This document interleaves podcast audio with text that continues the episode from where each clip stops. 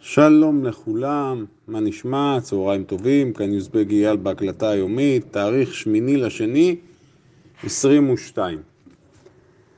כמו שצפינו אתמול, קיבלנו יום דרדלה, תנודות תוך יומיות, אני מדבר על המדדים המובילים, לא זזו יותר מדי וזה טבעי.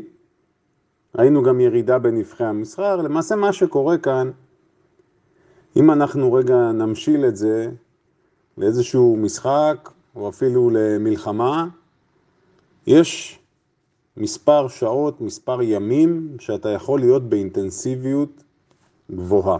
מעבר לזה, בלתי אפשרי לתפקד באותה צורה.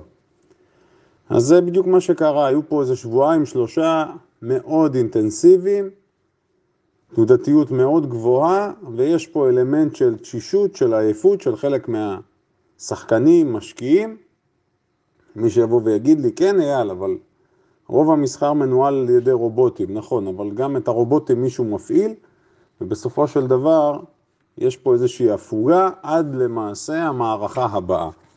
אז כרגע לפחות, אתמול ראינו את הרגיעה היחסית, אבל שוב, מתחת לפני השטח קורים הרבה דברים, אני אה, מיד אספר לכם מה אני מבין ומה אני רואה. לפני שאני אתייחס לדברים בשוק, אני חייב לספר לכם משהו שקרה לי אתמול. מעבר לזה שאתמול בא לבקר אותי אחד התלמידים, וזה תמיד כיף. גם כמה תובנות צצו בעקבות השיחה שהייתה לי עם קובי שהגיע לבקר אותי. לפני כן, אני דיברתי פה עם אה, אחד מהקולגות שלי בעסק, ישבנו, ודיברנו על אסוס. אסוס, האתר שמתעסק בשילוח של ביגוד. עכשיו, הנייד היה פה ליד, כן, יצא חרוז, לא הנייד שלי, אלא של הבן אדם שאיתי, ורק אנחנו מסיימים לדבר על זה. הוא נכנס לפייסבוק לבדוק משהו, פתאום קופצת לו פרסומת של אסוס, אסוס המחשבים. אני, מבחינתי זה ברור, כן? תיקחו את זה לאן שאתם רוצים. הם יושבים עלינו חזק. הם יושבים עלינו חזק. כל אותן חברות יושבות עלינו חזק, כל אותם גופים יושבים עלינו non-stop, non-stop. אפרופו הסיפור של NSO בישראל, תעזבו שזה בדיחה אחת פה מה שקורה, מערכת המשפט פה, פרקליטות, בעיניי זה בידור, זו בדיחה פשוט. בדיחה אמיתית. אגב, אתם יודעים מה הסיפור? האמת, צריך להקדיש לזה אפילו סדרה של פרקים, אבל בגדול מה שקורה במדינת ישראל, מערכת המשפט התבלבלה, היא חושבת שהיא הממשלה, היא חושבת שהיא גם מערכת החקיקה. זאת אומרת, הזרוע השיפוטית לוקחת סמכויות שלא קשורות אליה, הפרקליטות שעובדת איתה בצמוד בעיניי לפחות, אחד הגופים הכי מושחתים שקיימים פה. תגידו לי, רגע, איך אתה אומר דברים כאלה קשים? אני לא אומר דברים קשים, אני אומר מציאותית. אפשר לראות את הירידה באמון, באמון הציבור במערכות החוק בישראל, ובצדק רב.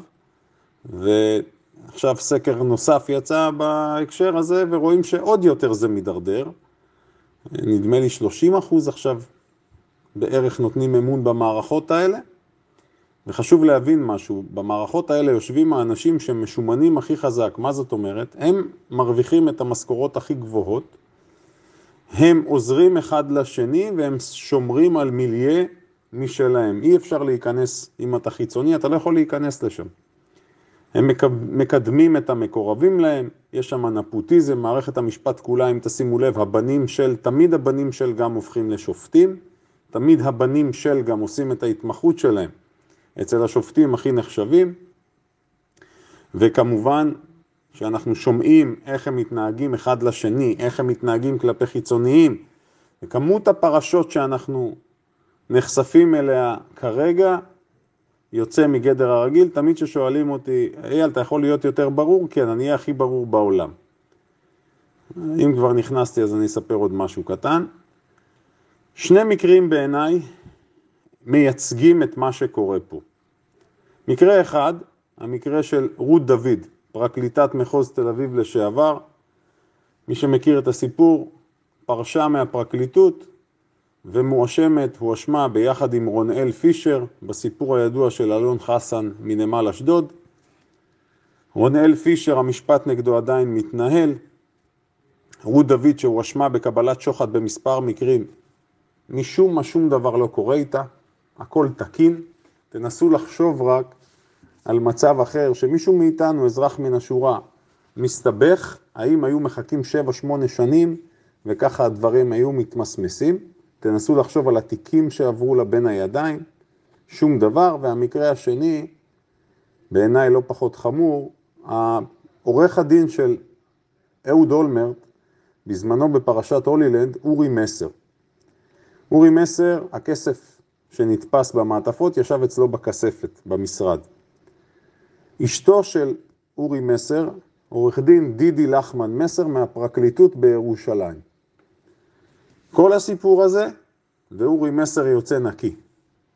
אז אם גם פה אתם חושבים שזה צירוף מקרים, מה שנקרא לאן הגענו, וכמובן הסיפור האחרון של כל שרשרת הבכירים במשטרה בראשות השר שאומרים מה פתאום, לא היו האזנות לא חוקיות, לא השתמשנו בתוכנה, גם השר הנוכחי, גם מפכ"ל, גם ראש מחלקת החקירות, ראש מחלקת סייבר, ובסוף מסתבר שהם כן השתמשו.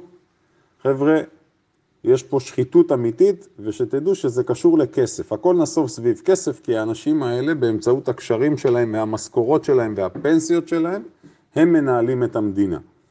אוקיי? במצב אחר, אם היינו, מה שנקרא, בנויים, אם הפירמידה הייתה בנויה בצורה נכונה, היה צריך לחתוך שם את כל הצמרת, להזיז את כולם הביתה, לחתוך להם גם במשכורות בצורה משמעותית.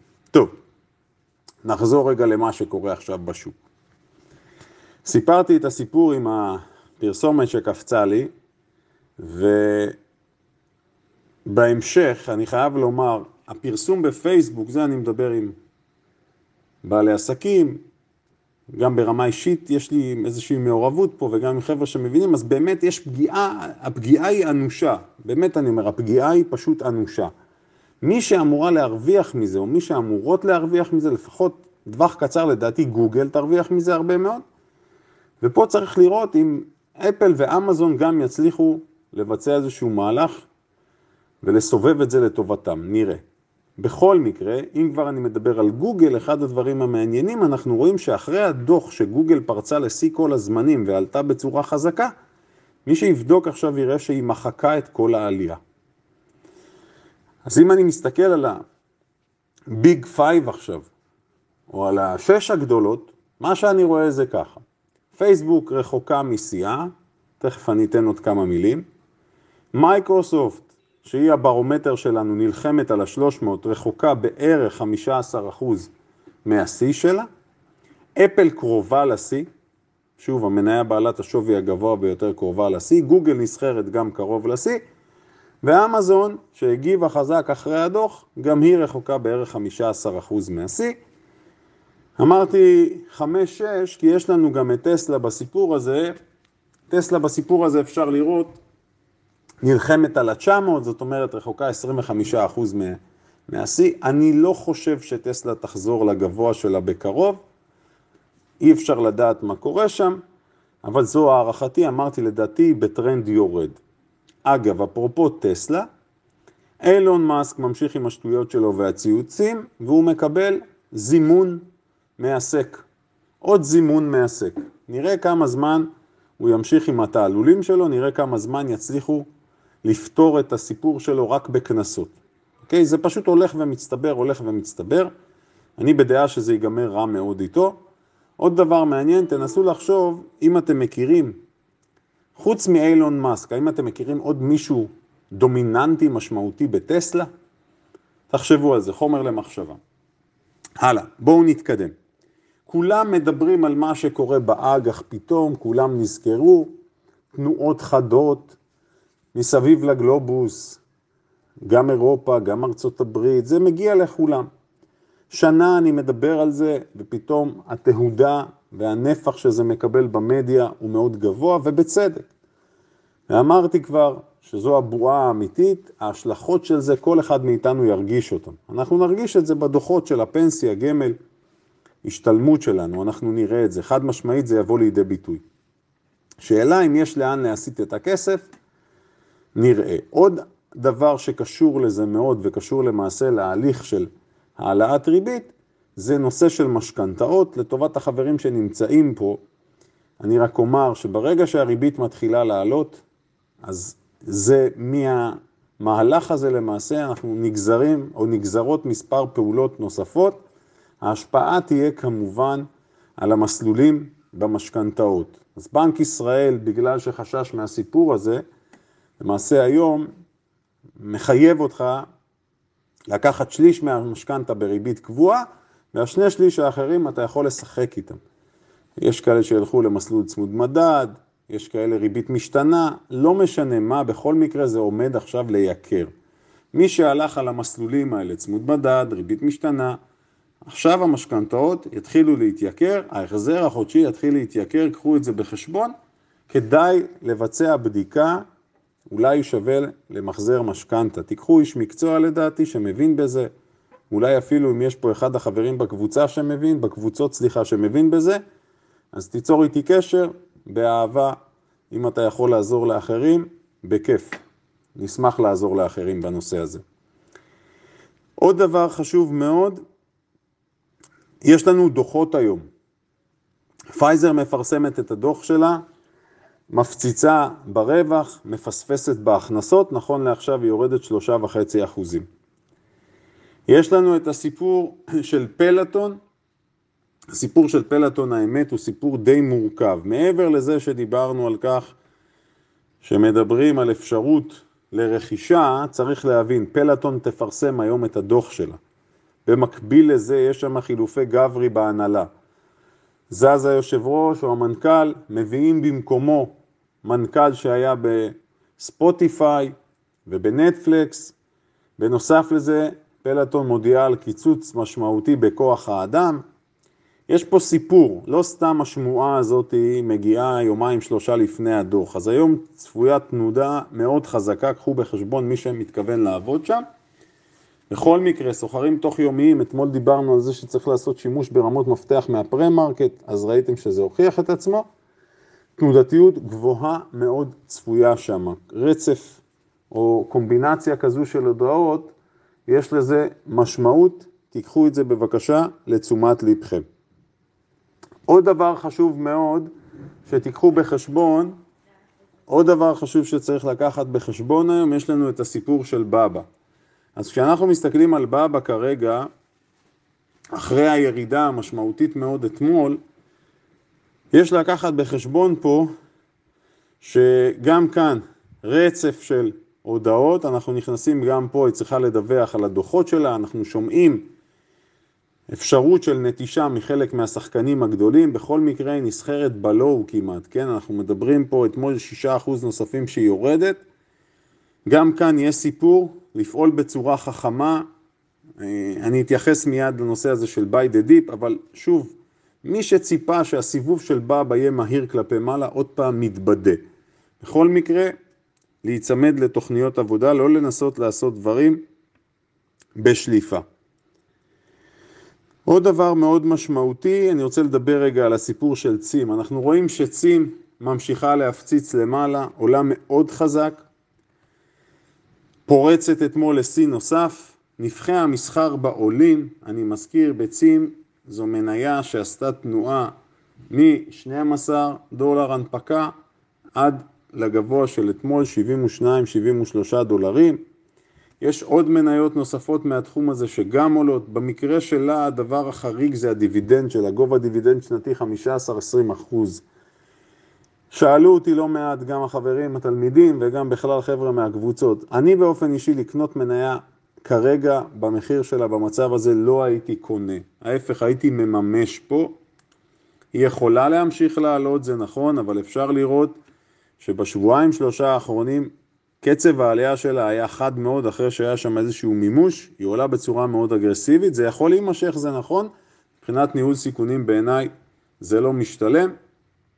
מי שנמצא בפנים כמובן ברכות, תענוג, עסקה מדהימה, יש אנשים שמלווים אותה מאזור מחירי ההנפקה, 15-20 דולרים, מדהים, זה בדיוק מחזק את מה שאנחנו אומרים, שצריך לדעת לקחת כסף ולא לברוח מהר במסחר של סווינג או במסחר של השקעות ארוכות טווח. עוד דבר מאוד חשוב, כשאנחנו מסתכלים על מה שקורה כרגע בביטקוין, חייבים להבין משהו. ראינו פתאום קפיצה מאוד משמעותית, אחרי שלפחות על פניו מבחינה טכנית, בגרפים זה היה נראה שהוא עומד להמשיך לרדת. כרגע הוא עלה כלפי מעלה, בעלייה הזו כלפי מעלה הוא שרף הרבה מאוד שורטיסטים. יש לנו את מה שנקרא liquidation, זאת אומרת הנזלה כפויה של חשבונות ממונפים, וראינו את זה בסופש האחרון שזה היה מאוד גבוה, אמרתי פי 6 בערך, פי 7 ממצב רגיל. כרגע אם אנחנו רוצים לחכות, להבין מה קורה, אנחנו צריכים להיות התייצבות של הביטקוין מעל 43 אלף. אם זה יקרה, אם הוא יחזיק כמה ימים, אז יש סיכוי להמשך עלייה. אם זה לא קורה, אז יכול להיות שיש פה תרגיל. אחת הסוחרות שמבינות בקריפטו, ואני מתייעץ איתה בשוטף, אמרה לי שפה צריך להיות זהירים מאוד, כי יכול להיות שיש כאן תרגיל, אז אני מקשיב. ונסיים עם הסיפור של הנפט. אפשר לראות כרגע ירידה מתחת ל-90 דולרים. צריך להבין, כל הסיפור כרגע בעיניי נעוץ במתיחות הזו בין אוקראינה לרוסיה, נראה לאן זה הולך. בכל מקרה צריך להיות עם האצבע על הדופק. שיהיה לכולנו מסחר מוצלח ומהנה.